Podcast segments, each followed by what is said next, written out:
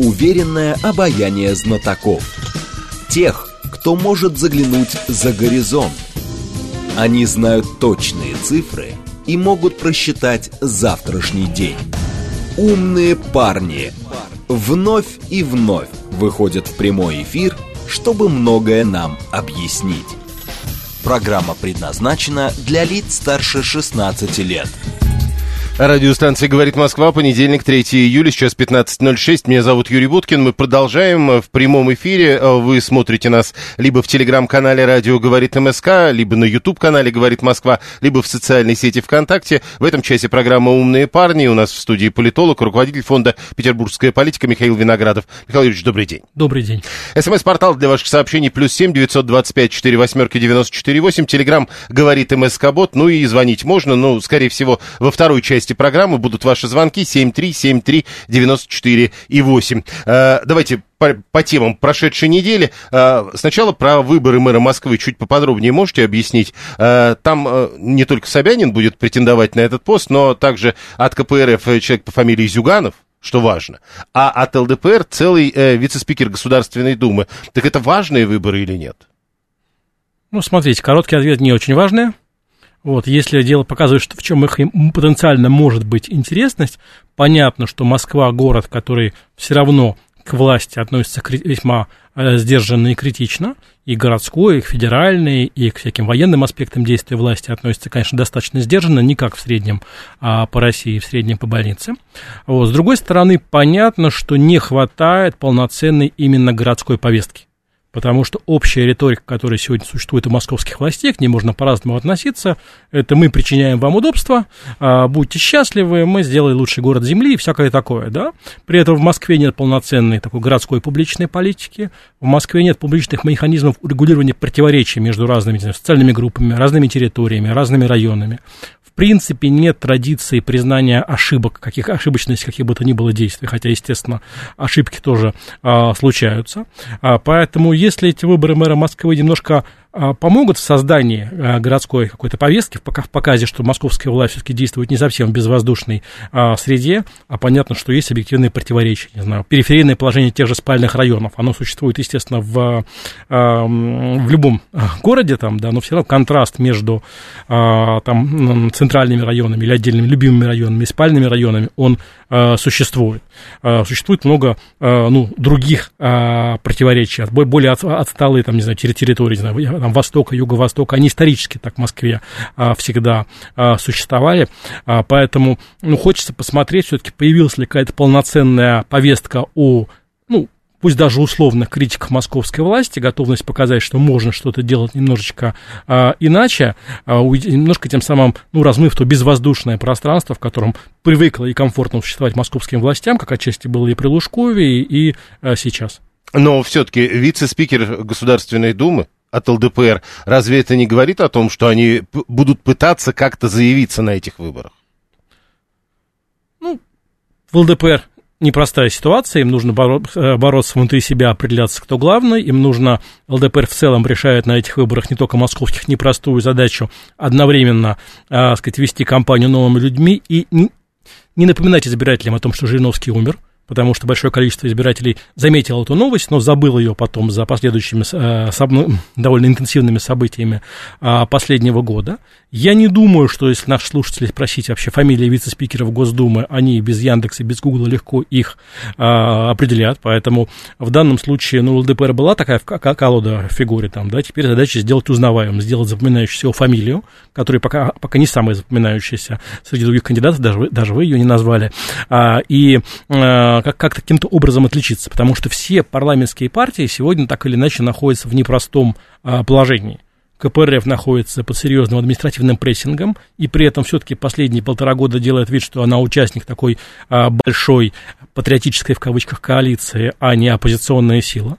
Справедливая Россия получила после э, фиаско Евгения Пригожина очень оказалась в двусмысленном положении, потому что это была самая пропригожинская партия. Про ЛДПР мы уже э, сказали. Новым людям тоже приходится каким-то образом э, показать, что они не просто оказались в Думе, а могут предлагать какое-то политическое содержание, которого не хватало последний год, потому что последний год вообще не хватало публичной политической повестки.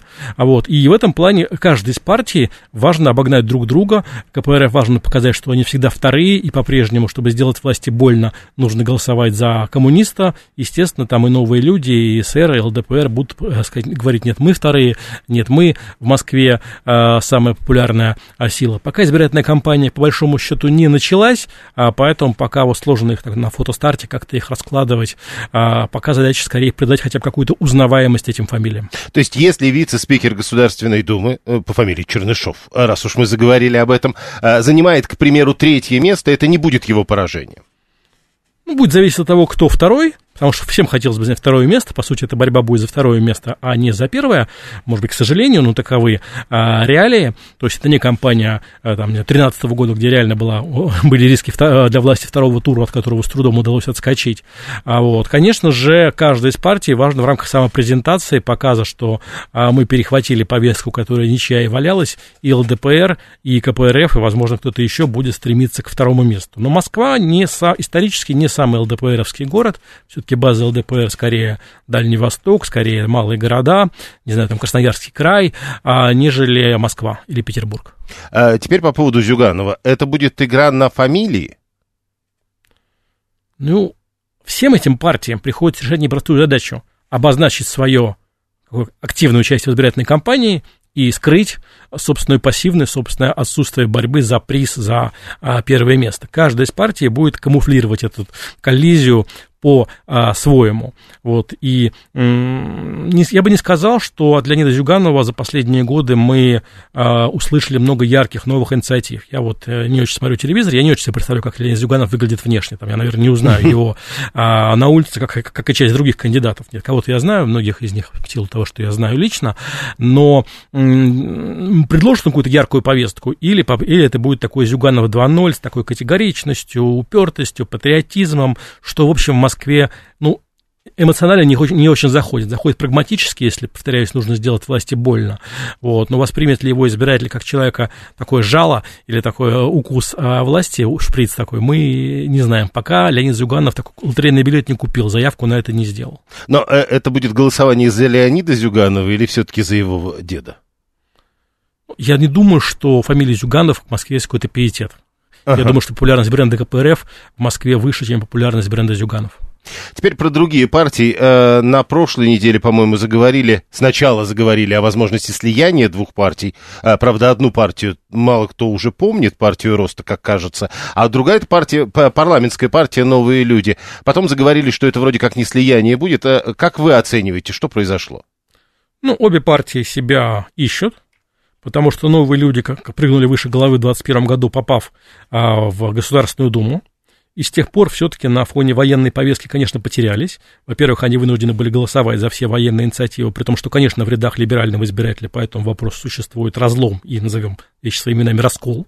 И это, конечно, вызвало некое такое удивление в стане тех, кто, части тех, кто голосовал за новых людей и сказать, что новые люди заставили о себе говорить постоянно, собирать какие-то ожидания от себя, а, в том числе в либеральной или в рыночной Москве, а, наверное, это было бы преувеличение. А партия роста действительно период такой пика известности там прошла а позади, не знаю, была кампания Бориса Титова на выборах президента 2016 года, а потом их не очень было а, слышно, хотя, например, та же кампания избирательная 2021 года партия роста провела ну, лучше, чем от нее ожидалось. То же событие 2022 года, когда в партии было принято решение, что каждый член партии по-своему определяется по отношению к военным действиям, и нет никакой общей обязательной партийного такого диктата, да, это тоже, на мой взгляд, было разумным а, политическим а, шагом. Поэтому у новых а, людей есть а, сеть депутатов региональных, есть парламентская фракция, есть ну, деньги, потенциал известности. У партии роста а, там поменьше было с энергией, получше с репутацией. А, и дальше вопрос, что-то изменится от возможного слияния этих партий? Появится все-таки именно политическая повестка? Или по-прежнему новые люди будут говорить, что мы новые, потому что все нужно делать по-другому, но мы не скажем точно как? Это один из вопросов от того, как соберется там, собственно, будущий какой-то штаб объединения, кто будет э, спикерами э, партии, пока, наверное, проблема, в том числе и новых людей, и остальных партий, в том, что само слово партия большого э, интереса, ажиотажа у людей не вызывает. Не сказать, что кто-то говорит, я пойду жаловаться в партию, даже в Единую Россию, но, мягко говоря, не те времена. А, а что, Титов, хочется задать вопрос, который в свое время э, формулировался. В этой истории э, партия «Новые люди» получится или партия роста? Из, объединения? из объединения? Ну да. Ну, я думаю, что все равно будет доминировать, скорее всего, э, новые люди и брендом, и а, количественно. Вот, с другой стороны, там, мне кажется, что Борис Титов более удачно прошел там те репутационные риски 22 а, года в сравнении с а, частью публичных лиц новых людей. Я не уверен, на самом деле, что Титов будет публичным лицом новой а, партии, потому что все-таки а, немножко в другой ситуации он сейчас находится, и мотивация немножко иные. Хотя посмотрим. Борис Титов человек э, увлекающийся и а, периодически способный а, обознач... а, зажигаться какими-то новыми идеями и новыми а, проектами. Но если по... в условиях все-таки дефицита ярких лиц, которые притягивают к себе ожидания, в том числе политизированной аудитории, если какой-то э, увеличенной партии появятся какие-то новые персоны, те самые новые люди, будет, наверное, э, поживее и поинтереснее. Если это будет такая аппаратная рутина, как, не знаю, «Справедливая Россия» объединялась там с Прилепиным, не знаю, с партией пенсионеров, с кем они там только не объединялись, а, а все равно примерно получался тот же самый автомат Калашникова, вот, то, наверное, говорить об этом, говорить об этом особенно не стоит. Наши слушатели уже пишут, 877 э, возвращает нас к первой теме. Неужели вы считаете, что на 100% победит Собянин? Ну, пока к тому идет. Во-первых, нет полноценной, сильной альтернативной э, повестки, как это было в том же 2013 году, ощущение какой-то силы от э, кандидатов. Существует ли в Москве разные отношения к Собянину? Конечно, существует есть достаточно большой разлом между новыми и старыми москвичами, потому что новые москвичи, приехавшие в последние годы, более лояльны, и многое из того, что есть, воспринимают как норму, а часть старых москвичей считает, что город становится более красивым и менее удобным, менее комфортным, ну, что стоит та же парковочная ситуация а, в Москве. А, есть, естественно, и целый ряд других разломов, которые, которые, которые возникают. А, с другой стороны, все-таки та умеренная позиция, которую Собянин занял в 22 году публично и по поводу военных действий, и то, что а, в Москве там с мобилизацией особенно не жестили, насколько можно судить, а, оно, по крайней мере, приводило к тому, что антирейтинг Собянина не, не нарастал а, среди, в том числе, протестных слоев. То есть, действительно, антисобянинский избиратель существует, и было бы странно, если бы его не было. Но думаю, что московская мэрия считает, что это нынешний выбор скорее ближе к кампании 2018 года, чем 2013. А что там было в 2018 году, кто там был конкурентами него, мы и сами сейчас так легко не вспомним. И в этой связи э, возникают э, воспоминания про крепких хозяйственников. Виталий говорит, а может нам не нужна публичная политика? Есть мэр, есть метро, есть электробусы, они ходят по расписанию, пекарни пекут булки. Ну, в общем, короче, э, политика это бесцельная э, толочь воду в ступе, пишет Виталий. Публичная политика существует для того, чтобы цивилизованным образом находить компромиссы то, что назвали в прошлой эпохе консенсусом, какие-то общие понятные решения для а, разных а, категорий граждан, для жителей разных районов, для жителей разных возрастов, там, для знаю, автомобилистов и бабушек с детьми, там, которые не помещаются в одном а, дворе. А, и в этом плане городская политика была полезной. Ну, не знаю. Например, московская мэрия много лет сопротивляется идее сделать, как во всем мире, ночную парковку бесплатной в известной степени ночная парковка бесплатна, а возможно, не знаю, до 7 до 8 утра и возможность э, парковаться на, везде, где висит остановка запрещена, потому что больших проблем не создает. А ситуация во дворах, по крайней мере, достаточно серьезно бы а, оздоровила. Даже такие несложные и безвредные идеи как бы встречают такое упертое сопротивление. Нужна ли публичная повестка политическая для того, чтобы для давления на московскую мэрию? Ну, конечно, объективно нужна. Кто-то считает, что давить не надо, они отличные, а вот, лучше мэра не было, ну и, собственно, придут, наверное, на выборы, как-то проголосуют. Но в целом э, давления на власть в России, в принципе, не хватает, и в отдельных городах, включая Москву, не хватает тоже.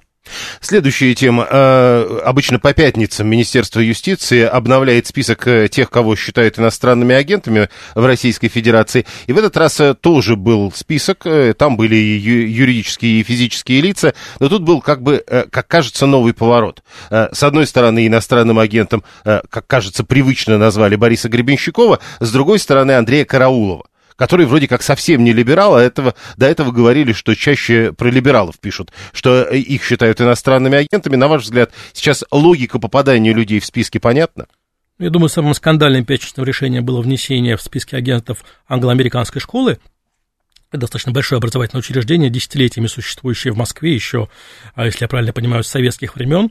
И если, ну, школу недавно уже закрывали на три месяца, вообще ситуация, в которой школа закрывается в разгар учебного года, она сама в себе скандальна. А вот, я думаю, что вот это самое такое экстремальное, самое странное решение. Решение по Гребенщикову, конечно, абсурдно, но а, все уже привыкли, что, собственно, а, так или иначе иностранными агентами называют тех, кого власть не любит. А, собственно, и закон сегодня, по, по сути, позволяет подобные критерии реализовывать, потому что не требуется ни иностранного финансирования, ничего бы то ни было, а, для этого не а, требуется. Да, закон такого не требует сейчас. Да, вот, Караулов, ну, насколько я понимаю, я, я Андрей Караулов имел до этого проблемы с российскими э, правоохранительными структурами. Насколько я понимаю, он, эти проблемы сохраняются. По-моему, он уезжал из а Россия фигура, конечно, странная, фигура, конечно, отчасти карикатурная, фигура с такой сложной а, репутацией. Вот, с другой стороны, вроде бы занявшая определенную позицию во время а, военных действий. И в данном случае знаю, Александр Невзоров тоже вряд ли может быть назван классическим либералом. Да, он в своей э, жизни массу ниш а, занимал. Мы должны э, тогда сказать, Александр, э, соответственно, Невзоров это иностранный агент. А, вот, да, ну и про всех остальных, наверное, ну, да. вы сами добавите. А, вот, поэтому в данном случае думаю, что а, это просто способ напомнить, что мы тебя не любим, и нам тебя не жалко, периодически пополняя а, список. В э, этом плане я не очень понимаю, Андрей, э, э, телеграм-канал Караулова личный или нет, э, сегодня идет, он тоже наполнен таким негативным критическим содержанием.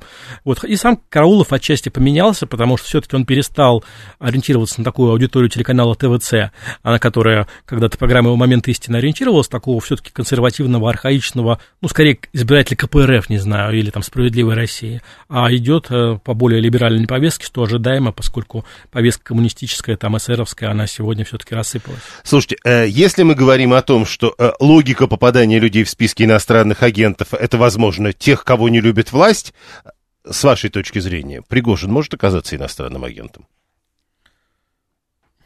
Ну, это будет совсем как бы тупо, но по большому счету, там, да, если в, в рамках передачи каких-то сигналов, а, трансляции, наверное, да, наверное, в условиях, когда ну, большой необходимости в этом все равно я а, не вижу. Поэтому, ну, с другой стороны, когда мы видели, что иностранных а, граждан там признавали иностранным агентом того же там Дмитрия Гордона, который еще не имеет отношения к российскому паспорту, всякое себе можно представить, но я думаю, что это будет какое-то особое решение, когда вот инерционно обкатанный пятничный список будет, и откуда-то позвонят сверху и скажут, а вот еще и Пригожина. То есть инерционно сама по себе система Пригожина сюда не включат, потому что для тех людей, которые составляют проекты, список, список вопрос не по зарплате.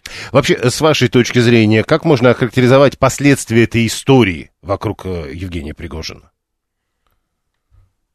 Ну, я думаю, что все участники этой истории не смогли сохранить лицо, Безусловно, это ослабление, по крайней мере, тактическое всех участников этой истории, и Пригожина, именно бароны, силовых структур и, в принципе, органов власти.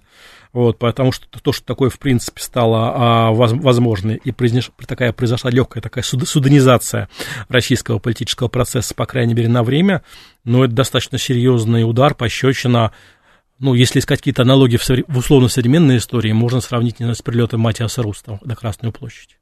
А, теперь э, закрывается медиахолдинг э, Пригожина, уже закрыт, насколько я понимаю, во всяком случае об этом объявлено. По телевизору рассказывают, какие огромные контракты получал Пригожин. А вот все рассказы об этом, на ваш взгляд, каким образом они так или иначе описывают ситуацию? Дело в том, что сегодня одно, одновременно запускается несколько версий объяснения происшедшего.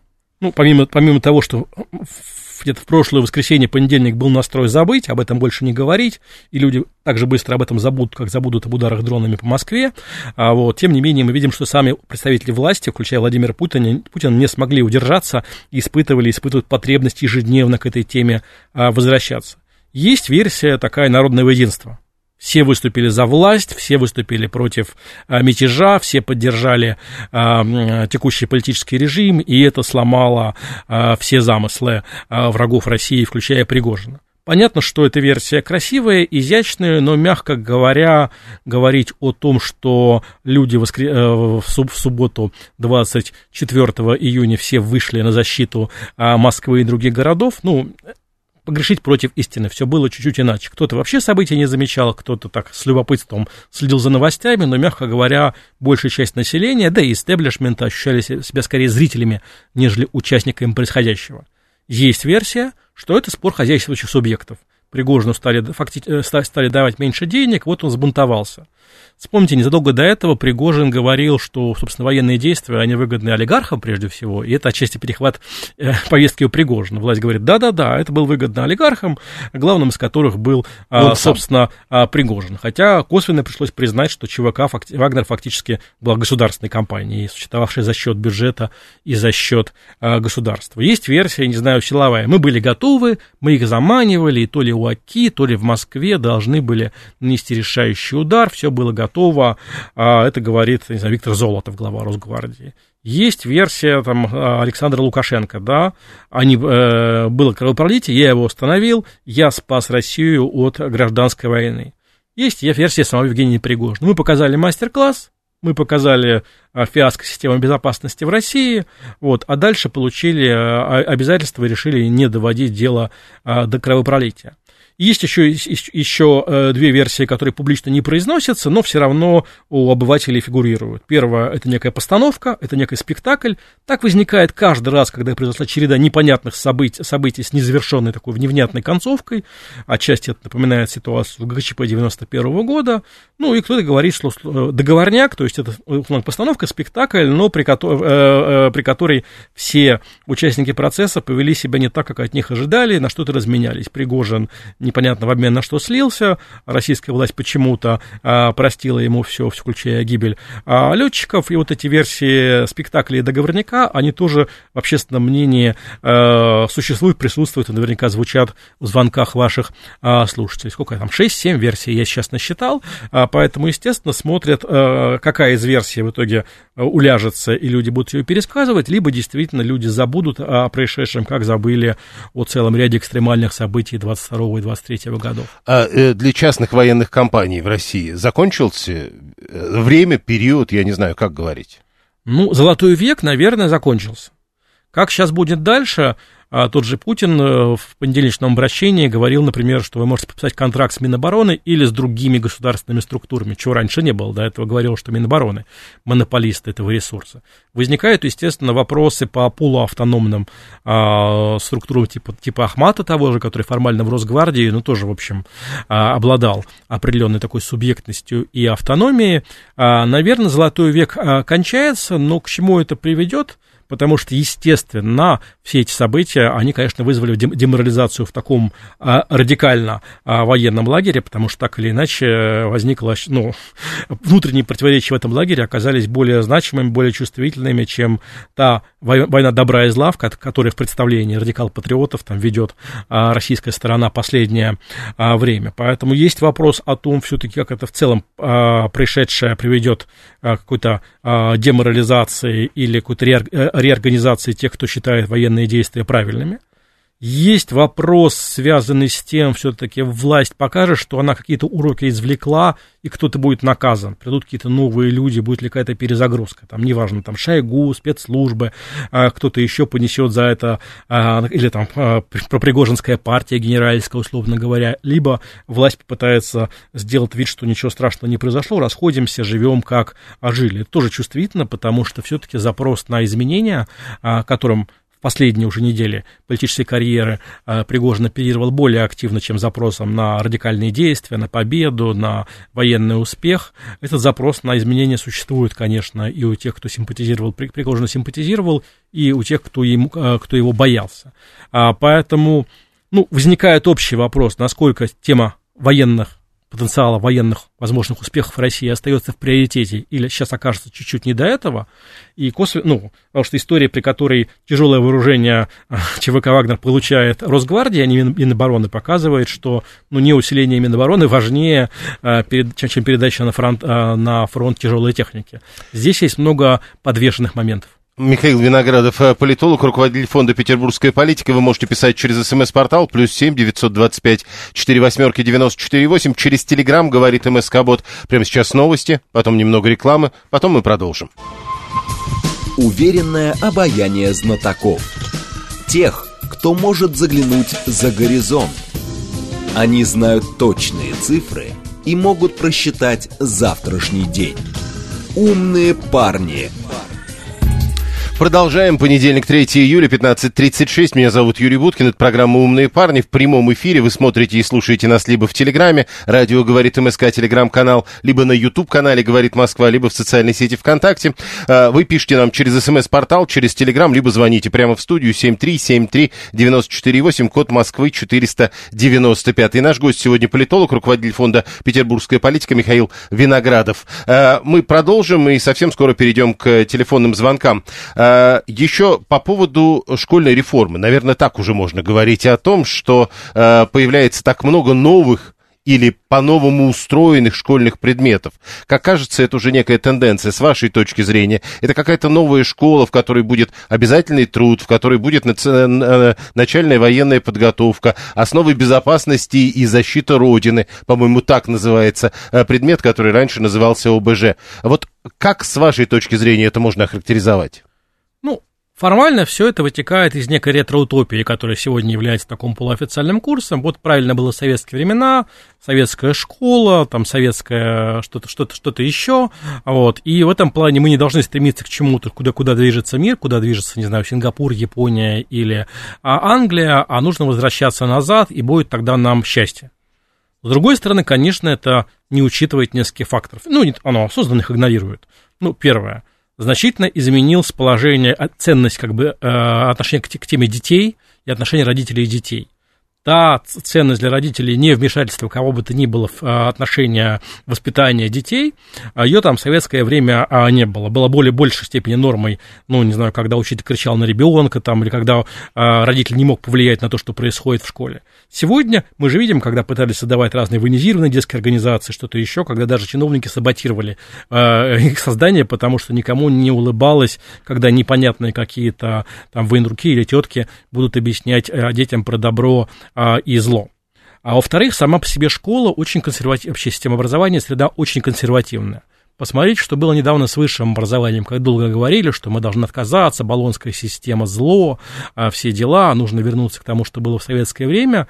И я так понимаю, в этом году кончилось тем, что взяли пять вузов, на которых экспериментально будут обкатывать отказ отделения на магистратуру и бакалавриат, что, по сути, является, конечно, саботажем истории с выходом из баллонской системы. А, потому что, а, повторюсь, а, любые изменения воспринимаются изнутри системы образования как такие потенциально вредные. Нет, то же самое в системе медицины происходит. Да? Это довольно закрытая корпоративная среда, которая ну, сдержанно и скептически относится к, любым новациям. Поэтому ну и даже, не знаю, история с ведением разговоров о важном показала, что очень по-разному это происходит а, в школах с разной степенью имитации такой активности и страсти. А, поэтому, видите, с одной стороны, тут, тут выбор между тем, вернуть все как было, Хотя, конечно, система образования за эти годы ушла в сторону, и все-таки более важны, не знаю, навыки коллективной работы, на которые, которые не очень сильно а, уделяла внимание советская школа даже на уроках труда.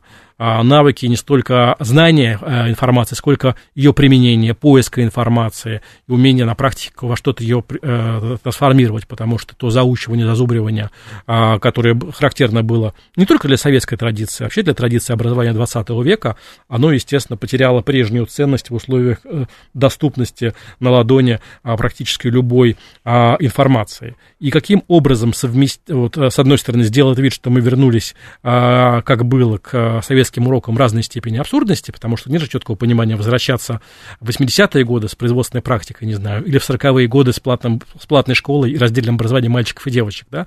Советская система образования э, как нечто единое воспринимается, хотя она тоже была достаточно разной. Скажем, до 60-х годов, до э, введения всеобщего э, среднего образования, в общем, э, выпускник средней школы вполне легко поступал в высшее учебное заведение когда вводится обязательно среднее образование для всех, естественно, качество среднего образования снижается, и появляется институт репетиторов, который призван подтянуть выпускника а, средней школы до уровня такого продвинутого а, абитуриента.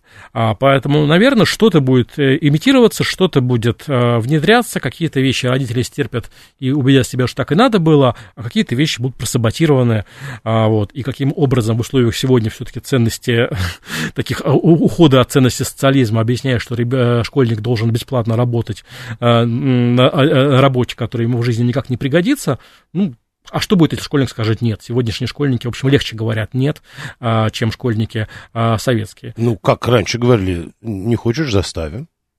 Ну, видите, возможности заставить стало немножко меньше а, потому что у школьников есть свои инструменты давления на педагогов, включая запись а, разговоров и так далее. Есть родители, которые тоже приведут в школу и придут, придут в школу, попытаются пробиться через все эти охранные барьеры странные и сказать, что ну, вы, вы здесь кто, да? А поэтому это попытка подставить школу под массу противоречий э, в отношениях, в том числе с родителями, э, которые, естественно, школа будет пытаться как-то обходить, а, потому что ссориться ни с кем никому не хочется, никому не нужен поток жалоб или проблем от, от РАНО и других структур образования, а, в которых будут встречаться родители, ссылаясь на Конституцию и массу существующих законов, обеспечивающих, все-таки больше а, то, что именно родители отвеч, семья отвечает за а, школьника гораздо в большей степени, чем школа, что разумно. Следующая тема, еще две темы, и перейдем к звонкам. А, Дмитрий Медведев заявил о близком финале в противостоянии с Западом. Именно в таких формулировках это подается. Дальше он, это статья для российской газеты. По его словам, Украине не удалось сломить Россию, пишут. Киев не сможет э, вступить в НАТО. Ну, в общем, короче, близок финал в противостоянии с Западом. Это э, желаемое или это действительное? Ну, наверное, если Медведев сказал финиш, это было бы с точки зрения спортивной более понятно. А говорить, что впереди, впереди финальный матч, который скоро состоится, это на самом деле фраза, которая мало что означает, потому что пропаганда и так говорит, что у нас финальный матч идет а, полным ходом мы все-таки видим, что Медведев, э, роль Медведева постоянно завышать э, ставки, показывает, что Россия, э, терпение России не безгранично, она готова идти как можно дальше. Кому адресованы эти посты Медведева? К аудитории внешней, внутренней или имеют целью самопрезентацию самого Дмитрия Медведева? Мы за эти полтора года до конца не разобрались. И последнее. Как вы объясняете то, что происходит сейчас во Франции? Во Франции же время от времени такое происходит. Это же не первая, не вторая история. Опять же, сложная история с большим э, Парижем и пригородами огромными, в значительной степени заселенными э, мигрантами, да, поскольку э, жители французских колоний получили возможность э, французского гражданства и социализация их, их вовлечения в э, такую кла- жизнь классической Франции, она очевидным образом дает сбои. А, поэтому во Франции это происходит раз лет в 5-10, и уже последний, по-моему, весь 21 век. То есть об особом градусе нынешних событий, с вашей точки зрения, говорить не приходится? Ну, каждый раз, когда такой градус повышается, трудно уйти от ощущения какой-то катастрофы, естественно. Но, как я помню, во Франции такое каждый раз происходит. Есть цикл какой-то всплеска, цикл активности. Как вообще, наверное, в истории Франции даже 20, второй половины 20 века а, периодически происходят какие-то вспышки. А, в целом, наверное, Франция, она ну, находится в неком таком кризисе, потому что она, конечно, потерялась, она перестала быть одной из ведущих мировых держав, которая была еще в 20 веке отчасти, а куда, собственно, э, двигаться в сторону, не знаю, отказа от такой расслабленной модели экономической, когда э, коренные, ну, когда ценность, может быть, там, трехчасовой перерыв на обед или ценность сиесты, э, она э, колоссальная в сторону такой более американской модели э, э культа работы, э, или считать, что лучше нас себе ничего не менять, э, и остальные, все остальные модели рассыпятся, а Франция, она а, цена именно своей неизменяемостью. Мне кажется, Франция потерялась на этом фоне, ее и не слышно, и с президентами как-то и не везет достаточно давно, последнее а, время. А, поэтому, да, такая цикличная история каждый раз напоминает нам, а, на, на, по сути, напоминает нам, что на карте есть Франция. Какими-то другими позитивными событиями Франция о себе, мне кажется, последние десятилетия не напоминает при всем нашем уважении к а, французской истории, культуре и туристической привлекательности. Политолог, руководитель фонда «Петербургская политика» Михаил Виноградов с нами в прямом эфире. Вы можете присоединиться по телефону, можете писать через смс-портал и через телеграм. Сначала э, вопрос э, от 24-го. Э, как вы можете охарактеризовать ситуацию с Бегловым в Санкт-Петербурге, насколько он принимается жителями? А я бы добавил, что-то изменилось после того, что произошло э, с Пригожиным? Ну, технически. Для Беглова. Технически Беглов должен быть счастлив, потому что все-таки э, Пригожин активно его троллил. Не очень понятно, как он вообще Пригожин успевал все это делать. То он на фронтах, то он где-то в кафе, а, то, то, то он в, на Ютубе. А, тем не менее, доходили руки и до а, Беглова. Конечно, Беглов не самый удачный, не самый популярный, не самый эффективный губернатор. С другой стороны, Беглов выполняет две важные задачи – а, во-первых, Петербург все-таки не возвращается к роли одного из, из бунтующих мегаполисов, каким он был в поздние советские времена, был Ленинград. Мы видим, что все-таки даже во время московских протестов Петербург был довольно а, пассивен. И в этом плане Беглов а, ситуацию удерживает. А с другой стороны, подобно Сергею Шойгу а, или там Медведеву 10-х, 10 годов, э, Беглов оттягивает на себя тот самый антирейтинг, который, конечно, присутствует у жителей, антирейтинг власти, который присутствует у жителей города, не знаю, в том числе оттягивая внимание от Владимира Путина, люди считают, что есть понятный э, человек, э, источник проблемы зла, это Беглов, а федеральная власть здесь не так важна. Политически это для федеральной власти важно. Ага. Теперь, э, может ли быть, это э, 437 пишет, может ли быть, э, что э, Пригожина кто-то подставил? Он был таким же пехотинцем Путина, как и Кадыров, пишет 437 э, Кому-то выгодно было устроить сначала конфликт Пригожина и Кадырова, а потом оторвать Пригожина от Путина. На, на ваш взгляд, насколько такое возможно? Ну, Пригожин пришел в мир, где э, друг другу подставляют ежедневно. Это нормальная история для политических реалий, да, в общем-то, для военных реалий, к сожалению, а, эм, история обыденная. А, поэтому такое, в принципе, конечно, возможно. Другое дело, что когда мы говорим о том, что кто-то кого-то подставил, мы должны видеть, что кто-то есть выигравший. А кто в этой ситуации выигравший, я повторюсь, на мой взгляд, а, проиграли все. Поэтому, очевидно, игрока, игрока который а, вышел и поднялся а, на фоне кризиса, я бы а, не назвал. Ну, собственно, мы видим, что даже когда игроки появляются, счастья им не приносят, да, самая успешная военная кампания России э, в 21 веке, да, российско-грузинская война, столкновение в 2008 года. Кто тогда был министром обороны э, во время самой успешной кампании? Да, Анатолий Сердюков, человек, э, который, ваш, э, который вряд ли найдет особенных симпатизирующих даже наших слушателей. Да? То есть даже военные успехи, они часто не приносят большого а, успеха. Поэтому Пригожин пришел в те реалии, когда а, выигрывает не тот, кто лучше всех, когда союзники тебя тут подставляют или реализуют свои интересы, но сегодня непонятно, кому именно Пригожин проиграл. А, а, вот забронзовел, взорвался и потерял берега, это не так однозначно. Вот, да, да, 123 пишет, э, вот так это с ним случилось. Ну, слушайте, ведь легко такую фразу произнести про любого российского чиновника, про любого российского политика. А Зюганов не забронзовел, а Шойгу не забронзовел. Ну, это такая банальная фраза, которая, в принципе, ничего не стоит. Угу.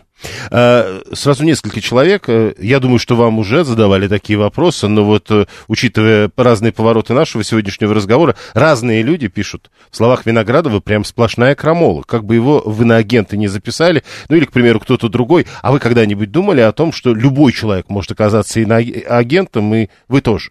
Ну, технически а, любой человек может оказаться иноагентом. Повторюсь, сегодняшний закон позволяет кого угодно их, а, им определять. А с другой стороны, все-таки иноагентами чаще становятся персоны, которые заявили о собственной политической позиции. Я не политик, я эксперт, я собственной публичной политической позиции не имею, поэтому, мне кажется, такое, такая запись была бы незаслуженной. Так, э, теперь 331-му ответе, который пишет, что вот э, нет смысла трактовать события с Пригожиным, потому что есть ясная, понятная трактовка, которая официальная. Она предельно точна, и там все понятно ну, такая точка зрения тоже возможна. Другое дело, что, повторюсь, как, как в любой официальной трактовке, есть события, а, которые не вполне в нее вписываются. И в том числе тезис о массовом подъеме, массовом единстве готовности встать в оборону Москвы там, на Оке или на МКАДе, он, наверное, не вполне соотносится с той бытовой историей каждого из нас, большинства наших слушателей, которые себя э, роющими окопы э, в этот день не увидели. 877 э, зацепился за фразу «Пригожин не проиграл». А он что-то выиграл? Я не говорил, я говорил о том, что Пригожин, возможно, проиграл, но мы не очень понимаем, кому. Потому что я вообще не вижу не проигравших пока в этой истории. Позже, возможно, кто-то кто на следующем каком-то витке а, выигравший появится. Пока их нет.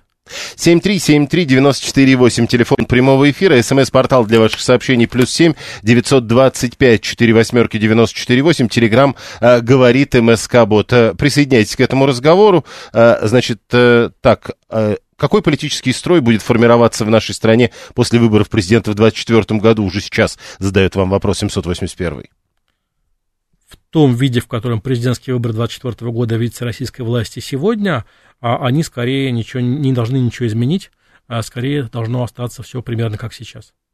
7373948, телефон прямого эфира. А вот про происки Запада тут спрашивает Виталий 618. С вашей точки зрения, вот в том, что сейчас произошло, э, может быть что-то? Ну, я думаю, что с одной стороны, конечно, то, само, то ожидание – наступление Украины, которое, украинской страны, которое было последние два месяца, оно подтачивало а, единство российской власти, создавало некий невроз очи, очевидным образом и готовность а, переводить стрелки в ожидании, как казалось многим, неминуемого большого успеха вооруженных сил Украины, успеха которого не случилось. Там, да?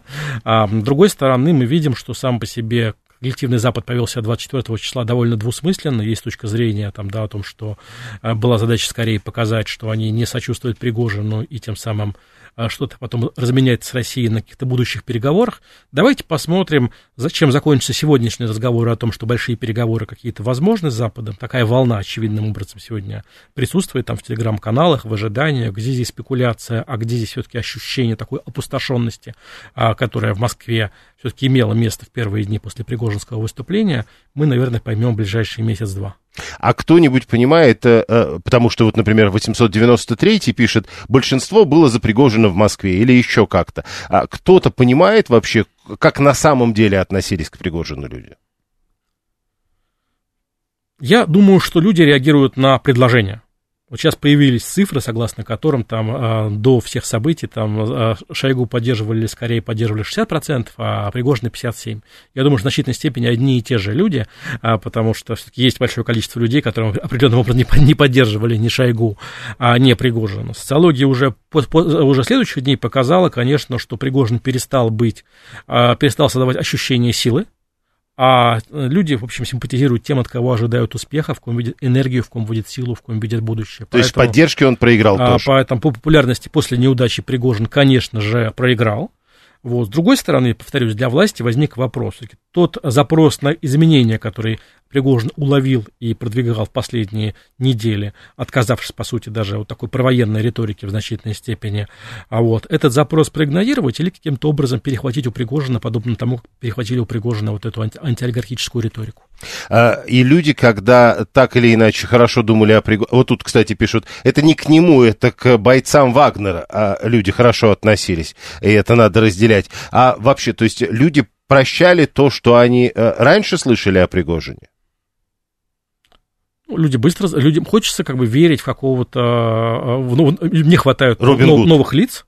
Естественно, когда появляются новые лица, Пригожин определенно, объективно выиграл информационную войну, конечно же, которую он вел с Минобороны. Он, конечно, был в ней ярче, убедительнее, нагляднее, эмоциональнее, создавал ощущение искренности при всей очевидной отмороженности и странности неких его заявлений а, и поступков. И, естественно, он собирал а, те самые ожидания, и в этом плане, я повторюсь, он расширял потенциальную группу поддержки, именно отказавшись от сугубо такой, а, как говорится, глорихантерской а, позиции победы любой ценой, а, перейдя в сторону как бы критики, ощущения того, что что-то не так а, в консерватории. А, поэтому Пригожин достаточно удачно использовал существующие в обществе невскрытые противоречия, но в какой-то момент разочаровал а, в том числе тех, кто, и, и тех, кто ожидал, что он пойдет до конца, и, собственно, тех, кто не ожидал от него, в принципе, таких экспромтов.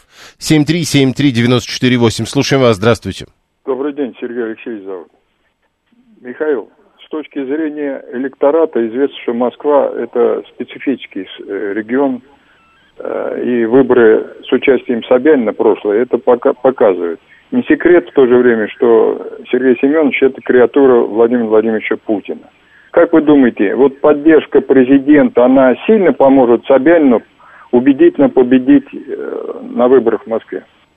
Спасибо. Спасибо большое за вопрос. Я думаю, что для Собянина скорее важнее, важнее чтобы те э, критики, которые недовольны Собянином, те, кто голосовал, не знаю, в 2013 году за Навального, те, кто э, так достаточно устойчиво э, негативно относится к Путину и к Собянину, на эти выборы вообще не пришли. Чем меньше они придут на выборы, тем, естественно, цифры Собянина будут выше. 7373948, телефон прямого эфира. Мы продолжаем. Э, ГКЧП, классический, э, он же иноагент и экстремист, пишет Виталий, раз уж вы начали упоминать фамилию Навального. Тут а он, в, он, каждый, разве, он разве иноагент? Тут каждый раз надо проверять по спискам, что называется. А, Собянин победит и вопреки поддержке президента, уверен, 123-й. 7373948. Слушаем вас, здравствуйте. Здравствуйте. На Прошу. мой взгляд, для Собянина важно не то, чтобы кто-то пришел, кто-то не пришел, а фактически поменять ему всю команду. Потому что Собянин фактически торговля лицом. А дела вершат э, конкретно его замы, которые, кроме как своего э, вот бизнес-модели, своей жизни знать ничего не знают и не хотят знать. Но людям а нравится, бизнесу, но, а но, но, но, но людям нравится Собянин. Так это Собянин или не Собянин? Ну, Собянин достаточно бережно относится к собственной команде. Мы видим, что есть костяк, который с ним не один год, а кто-то, собственно, еще даже с времен тюменских. А, поэтому я думаю, что какой-то такой перезагрузки а, команды ожидать не следует. Это не значит, что не будет каких-то мелких аппаратных интриг внутри, внутри этой команды, они неизбежны в любой, в любой управленческой системе, но в целом, я думаю, команда для себя не представляет довольно серьезную ценность. Э, мы не могли бы закончить этот разговор, не вспомнив про электронное голосование, тем более сегодня про электронное голосование говорили на встрече э, Путина и Памфиловой. Алла пишет, с электронным голосованием для Собянина проблем не будет. Памфилова говорила о том, что э, в этом году вообще будет много электронного голосования. На ваш взгляд, благодаря электронному голосованию э, будут какие-то новые цифры, новые результаты?